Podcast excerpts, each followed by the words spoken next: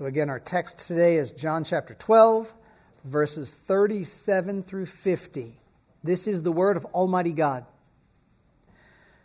Though he had done so many signs before them, they still did not believe in him, so that the words spoken by the prophet Isaiah might be fulfilled.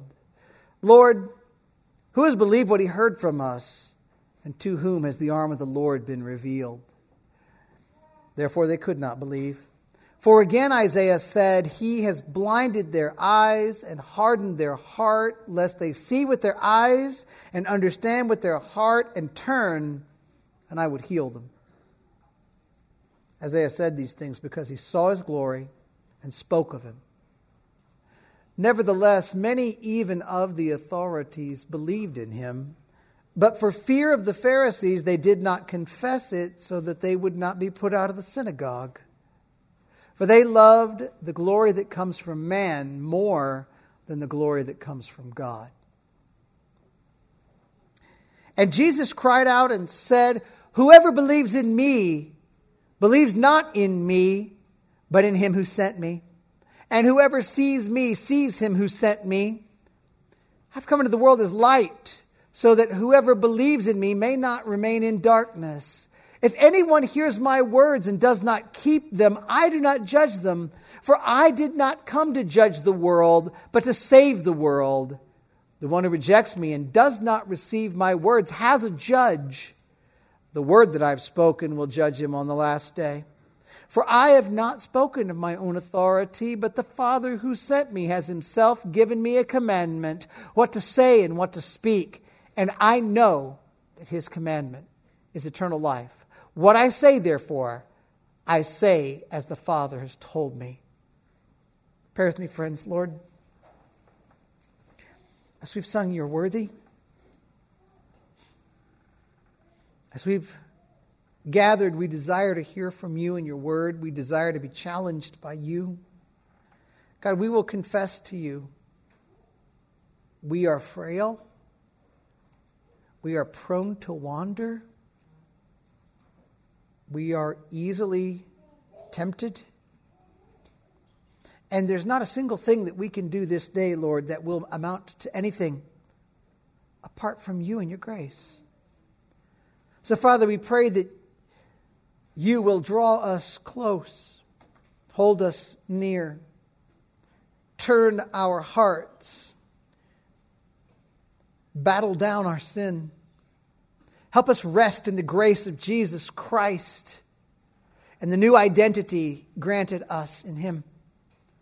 Fill us with your Spirit and lead us by your word that we might see great, great things done. It's in Christ's name we pray. Amen. You can be seated. In Genesis 6:5, the Lord saw that the wickedness of man was great in the earth, and that every intention of the thoughts of his heart was only evil continually. In Psalm 14:1, we learn that the fool says in his heart, there is no God. David prays in Psalm 19:14, let the words of my mouth and the meditation of my heart be acceptable in your sight, O Lord, my rock and my redeemer. After sinning with Bathsheba, David prayed, create in me a clean heart, O God, and renew a right spirit within me in Psalm 51:10. The heart matters. The real you inside of you matters. Your disposition toward God and the things of God matters. What kind of heart do you have? What kind of heart do you have as concerns the things of God? Do you have a hard heart? Do you have a divided heart? Do you have a soft heart? Over the past 3 Sundays, we've been looking at one single event in the life of Jesus during his time in Jerusalem, the week before his crucifixion. We call it the Passion Week. John writes differently than the other gospel writers. John doesn't focus us much on that week. In comparison, Matthew, you get 5 chapters from Palm Sunday to the arrest in the garden. John in less than one chapter, he describes to us Jesus' entry into Jerusalem and the moment when Jesus announces that his hour has come. It's wild to see. You read Matthew 19 to 25, you get the week before Jesus has the upper room experience in his arrest. In John, you get it in what, verses 11 to 36 of this one chapter. But John's going to slow the narrative down considerably here. After this day, he will focus us for 5 full chapters on the evening that Jesus spent with the disciples before his betrayal. In verse 36, John tells us, after Jesus taught the crowd one last time, he withdrew himself. Jesus left the stage. So verse 36 of John 12 probably wraps up the ministry of Jesus in Jerusalem, Tuesday of the Passion Week. But before John gives us the scene in the upper room on the night of Jesus' betrayal, he gives us what we see today, a brief summary of, I would say, the whole first 12 chapters of this gospel, the first half. And in this summary, we see the 3 kinds of hearts that we might have toward God. Hard hearts, divided hearts, soft hearts. Let's see those hearts. Let's find 3 points in today's passage.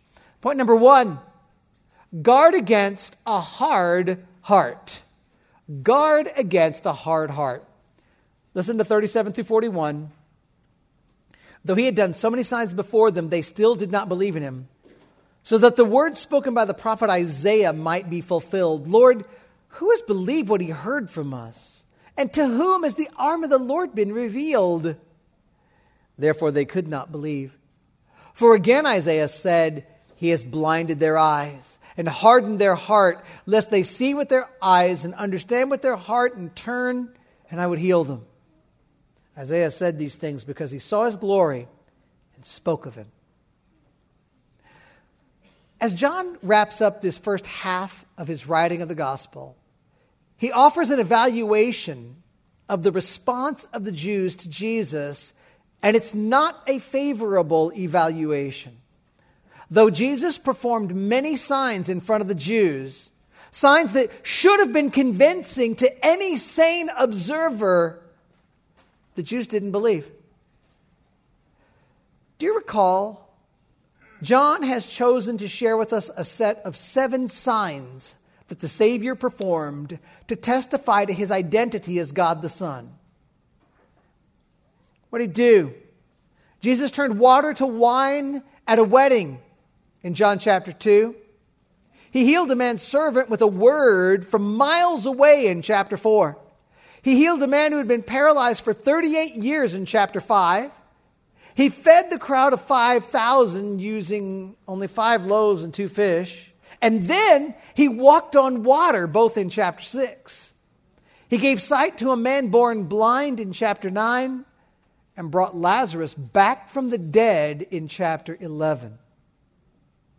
Besides those miracles, John makes reference to other signs that Jesus performed that John said he chose not to include in this account, probably because the other gospel writers had them covered.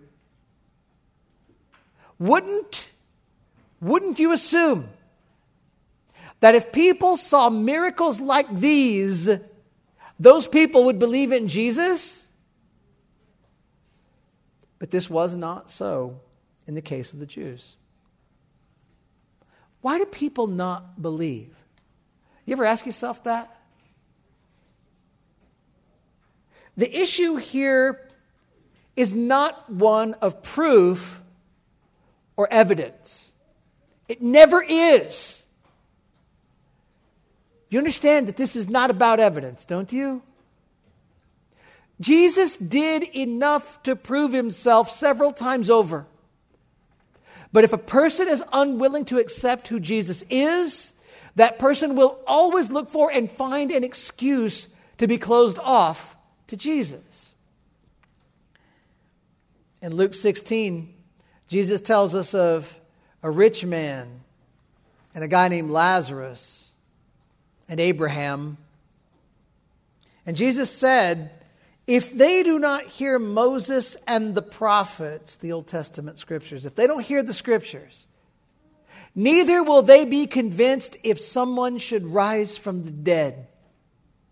Luke 16:31. Question.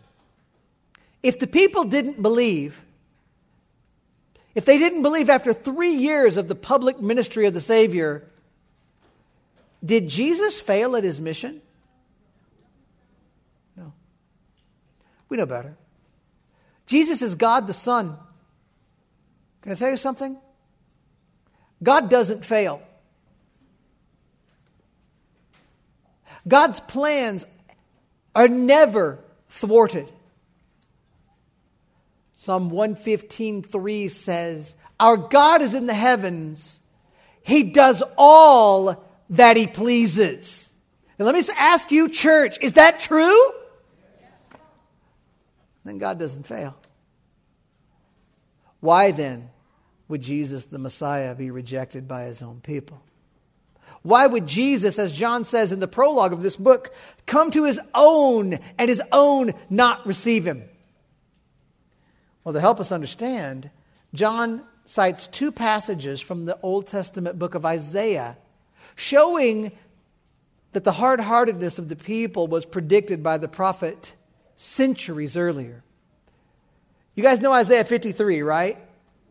What's Isaiah 53 about? Someone tell me. The suffering servant. That's right.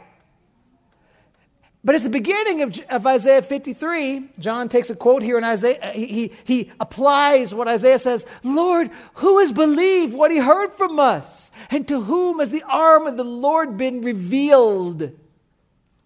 Before Isaiah describes the suffering servant of God, the servant who will bear the guilt and the sins of other people, he asks, who in the world has believed this? God knew.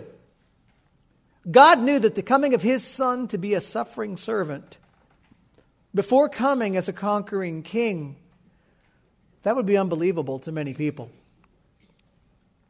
Then in verse 39, John cites Isaiah 6. When you hear Isaiah 6, what do you think of? What's that? The call of Isaiah. Good. What else is in Isaiah 6? Holy, holy, holy. They're both there, right? Isaiah 6 is the holy, holy, holy chapter. God calls Isaiah, sends Isaiah to preach to the people, who will go for us? But do you also recall that God warned Isaiah that Isaiah would preach and preach and preach, and the people would not believe? Listen to Isaiah 6 verses 9 to 13. And he said, go and say to these people, keep on hearing but do not understand. Keep on seeing but do not perceive. Make the heart of this people dull and their ears heavy, and blind their eyes lest they see with their eyes and hear with their ears and understand with their hearts and turn and be healed. And I said, how long, O Lord?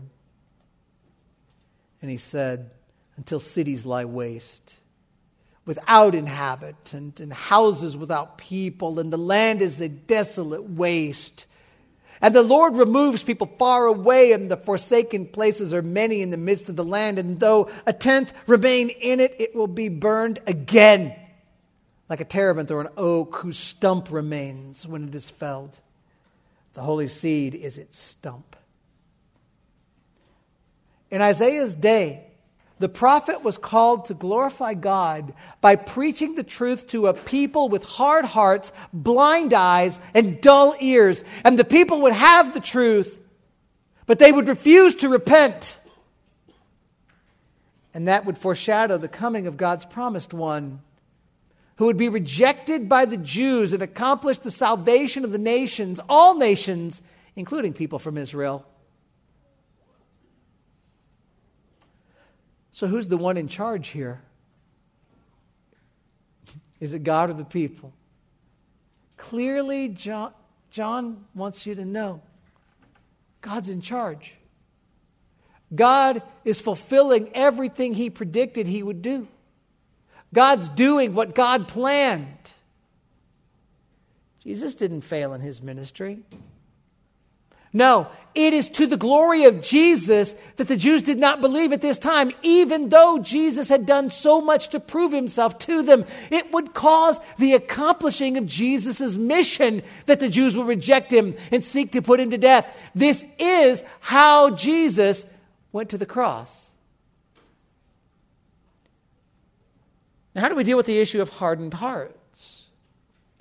In Scripture, what do we see? We see that men hardened their own hearts.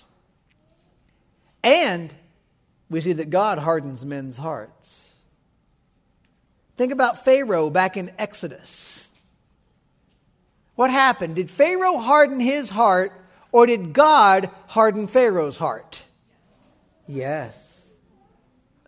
Exodus 4:21 says, "The Lord said to Moses, when you go back to Egypt, see that you do before Pharaoh all the miracles that I have put in your power, but I will harden his heart so that he will not let the people go."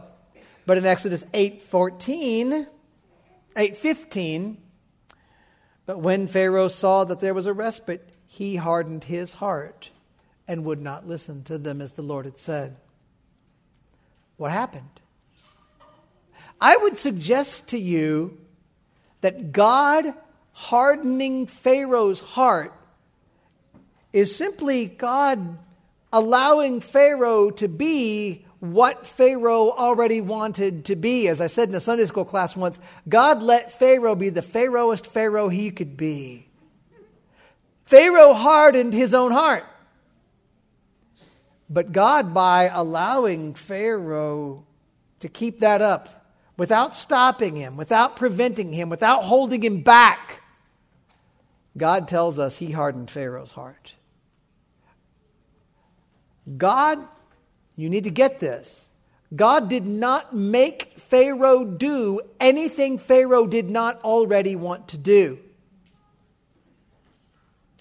But God did not slow him down. God hardened Pharaoh's heart by solidifying what Pharaoh's heart already was. Does that make sense?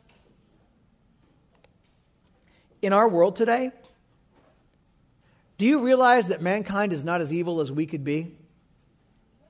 Now look around outside and hear me when I say we're not as wicked as we could be. God is still restraining the wickedness of mankind as an act of God's common grace. But if God ever lifts that restraint and lets us be as bad as we want to be, we harden our hearts as God lets us go, hardening our hearts.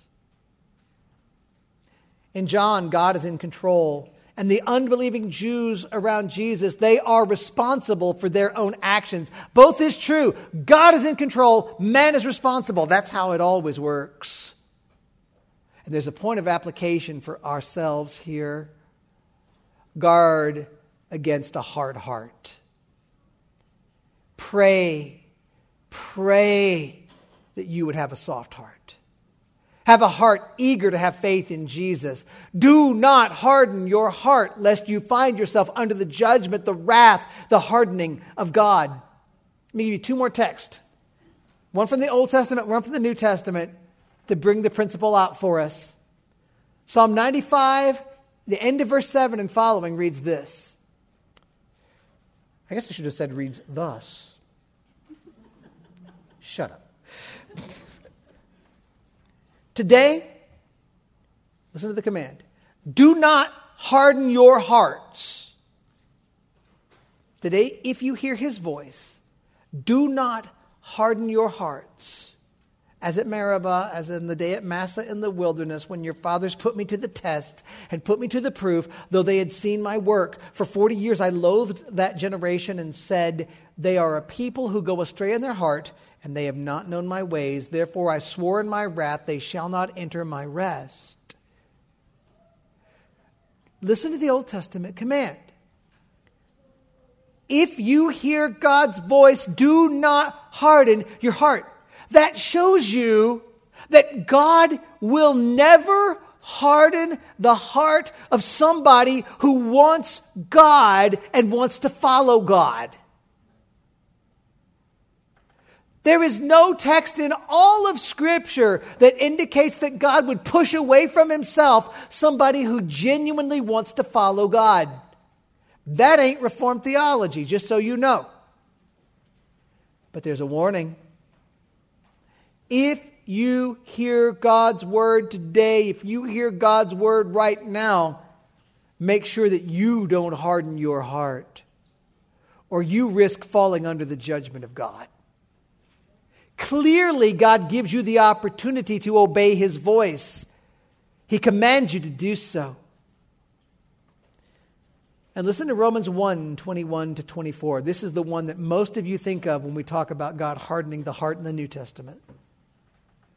For although they knew God, they did not honor him as God or give thanks to him, but they became futile in their thinking, and their foolish hearts were darkened. Claiming to be wise, they became fools and exchanged the glory of God, the glory of the immortal God, for images resembling mortal man and birds and animals and creeping things. Therefore, listen to these words, God gave them up in the lusts of their hearts to impurity, to the dishonoring of their bodies among themselves.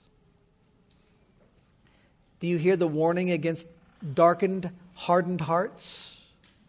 Those who turn away from the revealed knowledge of God, those who prefer to live for themselves instead of submitting to God, have their hearts hardened. How do they have their hearts hardened? The Bible says it clearly that God gives them up or gives them over to the sin that their hearts desire. And folks, the last thing you want to have happen in your life is for God to let you go and to let you love your sin and for you to let your heart be hard. So what do you need to do? Today you are hearing the word of God. Today you are reminded of who Jesus is and what Jesus has done. Today God commands you, believe in Jesus. Today ask God, God, please give me a soft heart, that I might hear your word, that I might recognize Jesus for who he is, that I might follow Jesus. Pray, dear friends, for a soft heart. And for Christians, you who know Jesus, I want you to find comfort in this fact. God will never let go of one of his own. God will never give a believer over to his or her own sinful desires forever. Instead, God gave us the Holy Spirit. God gave us a sure promise that God will bring to completion the great work he began in us through Christ Jesus. So yes, hear the word of God. Yes, obey the word of God, but obey from love. Under grace, resting in Christ. Guard against a hard heart. Point number 2. Guard against having a divided heart. Look at 42 and 43. Nevertheless, many even of the authorities believed in him, but for fear of the Pharisees, they did not confess it so that they would not be put out of the synagogue, for they loved the glory that comes from man more than the glory that comes from God. Didn't that make you shiver a little bit just to hear that? John said, though Jesus did his miracles before the Jews, they did not believe, but then he qualifies it for us here. Some believed, but they did not believe in a true and saving way. Some believed that Jesus was powerful, special, unique. Heck, maybe he is the Messiah. But they did not believe in such a way that they were willing to follow him. This is not the first time we've seen that type of belief in John's gospel, right? Back in John chapter 2, Jesus was doing amazing things in Jerusalem. His very first Passover, people believed.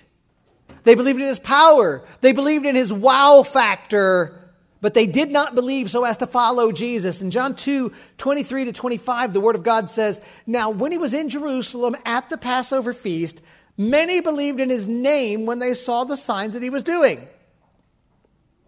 But Jesus, on his part, did not entrust himself to them." That word entrust is the same word for believe. They believed in Jesus. Jesus didn't believe in them. Why? Because he knew all people, and he needed no one to bear witness about man, for he himself knew what was in man. A while ago, we talked about what it really means to believe in Jesus so as to be saved. And I gave you three words. They all began with the letter A to help you understand it. What does belief entail? It entails assent, affections, and actions. Does anybody remember those three words? I'm so glad. When you have saving faith, you start by assenting to the facts about Jesus. You've got to believe the simple truth of his claims. But saving faith also includes affections.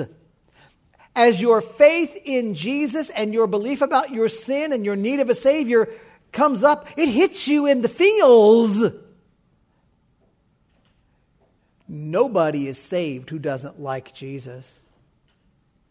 Nobody is saved who doesn't want God.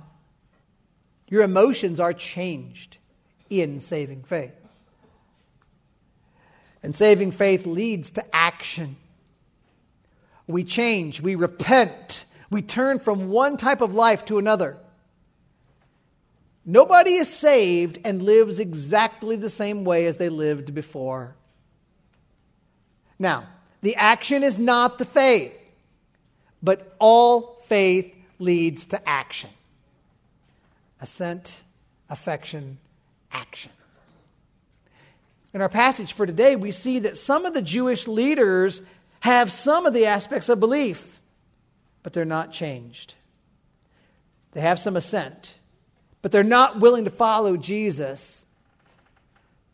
Like the parable of the soils, they were like the plants that sprang up in the thorny or the rocky soils. They might have looked alive for a minute, but the desire for ease in their lives, the desire for hunger, or their hunger for wealth and for power, it keeps them from letting go of themselves and surrendering to Jesus. Why didn't they follow Jesus? John says in verse 43 that the Jews who recognized something special in Jesus refused to follow him because they were afraid that they might lose their status. They believed Jesus was special, but not special enough to risk personal loss. That's a pretty hard evaluation of the false faith of some people who think they believe in Jesus. And I would say to you that that evaluation is an evaluation that could be given to many people in many churches today. Because there are many people that walk into the doors of church buildings and they hang around the Christian community, and they like the benefits they receive.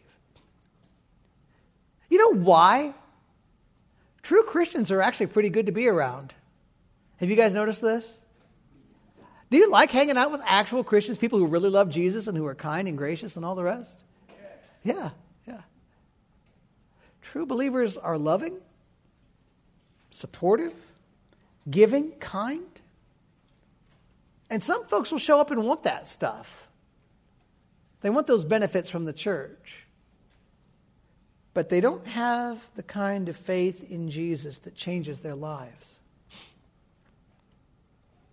Some folks think showing up at church just makes them feel better about themselves, like I checked the good box off, so I did my good deed for today. But that's not belief in Jesus. There are many people in the churches of this country who believe that Jesus is somebody special, but they're not going to allow Jesus to hold them back from the things they want to do, from the jobs they want to get, from the experiences they want to have. If the first group that just ignored Jesus and rejected him had hard hearts, we might call this group a group of people with divided hearts. They can't land on whether or not they really want to follow God. And here's the point for us.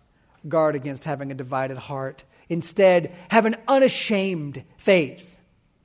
If you're going to be a true follower of Jesus, you've got to learn to value the glory that God allows you to experience in Him to far outweigh the glory you could receive from other people.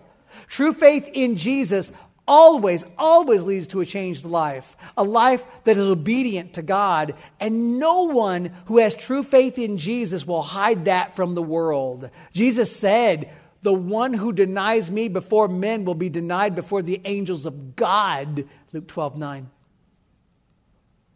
So ask yourself this question. Is my faith real? Do you have a faith that you're willing to share with other people? Do you believe in Jesus so much that you will let that belief in Jesus change your very life? Or do you hide your faith when it could hurt your cause? Which do you value more? God's glory or the glory you think you get from people? Learn to have an unashamed faith, an undivided heart.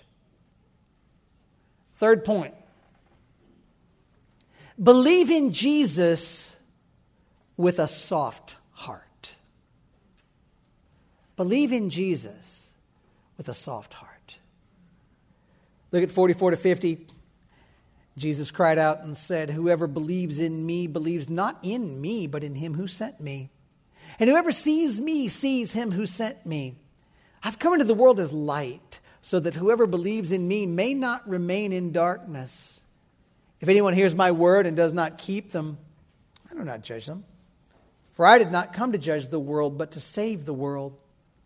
The one who rejects me and does not receive my words has a judge. The word that I've spoken, I'll judge him on the last day. For I have not spoken out of my own authority, but the Father who sent me has himself given me a commandment, what to say and what to speak. And I know that his commandment is eternal life. What I say, therefore, I say as the Father has told me." So John just exposed the false faith of some people in Jesus. Now we get a little summary collection of Jesus' teachings. Now, I told you back in 36, John said Jesus withdrew himself from the crowd. So this section, this is a compilation of stuff Jesus has already been teaching. I think you could picture this as a voiceover from Jesus as this scene on the movie fades out. You ever seen one of those moments, right? The camera starts pulling back and the narrator starts talking to you, or you hear the voice of the main character. That's the way to see this. Nearly everything Jesus says here has been said already, often more than once. Verse 44, Jesus says, "Whoever believes in me believes not in me, but in him who sent me." Here he's telling us that faith in him is equal to faith in the one who sent him to earth. We know Jesus has told us he's sent to earth by God. So Jesus is telling us that faith in Jesus is equal to faith in God. You cannot believe in God without believing in Jesus. Anybody who wants to have faith in God has to come to God through faith in Jesus. Nobody who refuses Jesus has anything to do with God. Verse 45, Jesus says, "Whoever sees me sees him who sent me." So now shows you how equal he is with God. If you see Jesus, you see God. That, dear friends, is Jesus claiming to be God. How's that different than what he said in the last verse? Verse 44, he said, "You come to God through faith in Jesus." Now he says that if you see Jesus, you see God. How can he say it? Jesus says he believes himself to be equal with God. He believes himself to be God himself. And if you want to have faith in Jesus, you've got to realize Jesus is truly God, no less. And then Jesus draws a significant contrast in verse 46, saying, "I've come into the world as light, so that whoever believes in me may not remain in darkness. Jesus brings back to mind the light and dark motif of John's gospel. It's a contrast. We see it several times over the first 12 chapters. Light symbolizes knowledge and life and safety and good, and darkness symbolizes confusion and evil and sin and death and destruction. If you want to be right with God, you need light. And the only way to have light is by believing in Jesus, because Jesus came to bring light. Or, as he says in chapter 8, verse 12, Jesus is the light of the world. Through the first 12 chapters, we've also seen contrasting scenes of judgment and salvation in the mission of Jesus. And we see them again in verses 47 and 48. If anyone hears my words and does not keep them, Jesus says, I don't judge them, for I did not come to judge the world, but to save the world. The one who rejects me and does not receive my words has a judge. The word that I've spoken will judge him on the last day. Man, you can bring thoughts from chapter 3, chapter 5, chapter 8, all into this. Jesus did not come immediately to bring the wrath of God upon people. He came to bring salvation. We're saved when we believe in Jesus, and our salvation is proved to be true when we obey his commands, when we obey his words. But if you refuse to obey the words of Jesus, if you refuse to believe in the Lord Jesus, the very word you did not obey will prove your guilt before God. Jesus did not come to be harsh with us. But when you stand before God, when I stand before God, when we stand before God, the word of Jesus will have one of two possible effects on you. Either the word of Jesus will prove your salvation because we've had faith in Jesus, or the words of Jesus will prove your damnation as you stand guilty of rejecting the Son of God. And then the final theme John summarizes for us is the unity between God the Father and Jesus, God the Son. Verses 49 and 50, Jesus says, for I have not spoken on my own authority, but the Father who sent me has himself given me a commandment what to say and what to speak. And I know that his commandment is eternal life. What I say, therefore, I say as the Father has told me. John wraps up the section here. And he says, Jesus always acted in perfect concert with the words and commands of God the Father. Jesus commanded only what God the Father commanded. Thus, to obey Jesus and to believe in Jesus is to obey and believe in God. And to disobey and to refuse to follow Jesus is to disobey and to reject God himself. Now let's roll this all up into a ball. There are those who have hardened hearts. These people have heard what we just heard, and they just flat refuse to believe in Jesus. They are under the wrath of God. There's an escape. It's through Jesus. But until they come to Jesus, they are under the wrath of God. And those people are in danger of eternal hell, of eternal destruction. And there are those who have divided hearts. They think Jesus is somebody special, but they just don't really want to follow him anywhere that might be painful. Those people don't have faith in Jesus either. They are not genuinely saved. But there are those who have faith in Jesus. To look upon Jesus and see Jesus as God who came to earth to bring us salvation, that's life. To put your faith in Jesus, acknowledging that Jesus is the only hope for your soul for eternity to be okay with God, that is to be right with God. To follow Jesus is to follow God.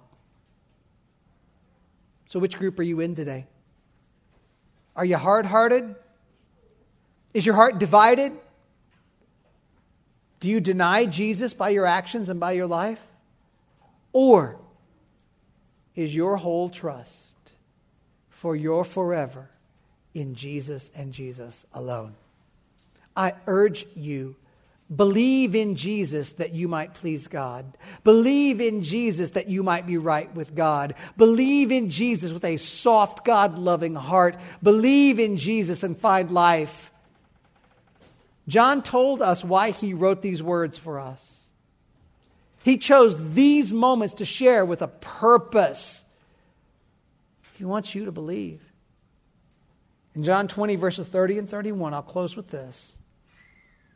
Now Jesus did many other signs in the presence of the disciples, which are not written in this book. But these are written so that you may believe that Jesus is the Christ, the Son of God, and that by believing, you may have life in his name. Pray with me, friends. Lord, help us believe.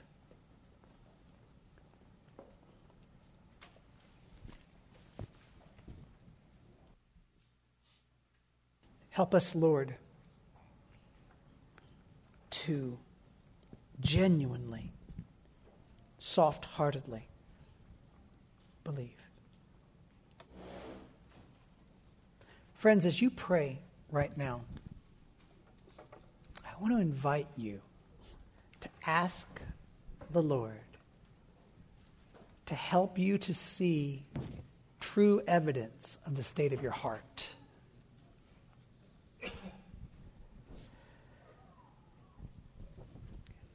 God, do I trust Jesus? Do I believe?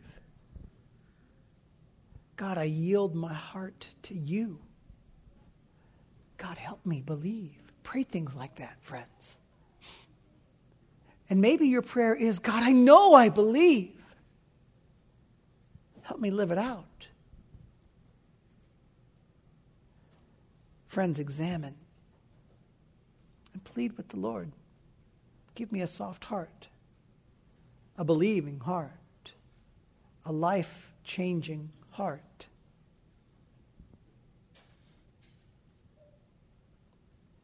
Lord God, we plead with you. Take our lives. Take our very lives and shift the focus away from whatever would distract, and grant us hearts of true faith, true repentance, true life. Help us not to doubt. For anyone who's saved, help them never doubt their salvation. But instead, help us to rest in the finished work of Christ and the promise to bringing it to completion. But if anyone here doesn't know you,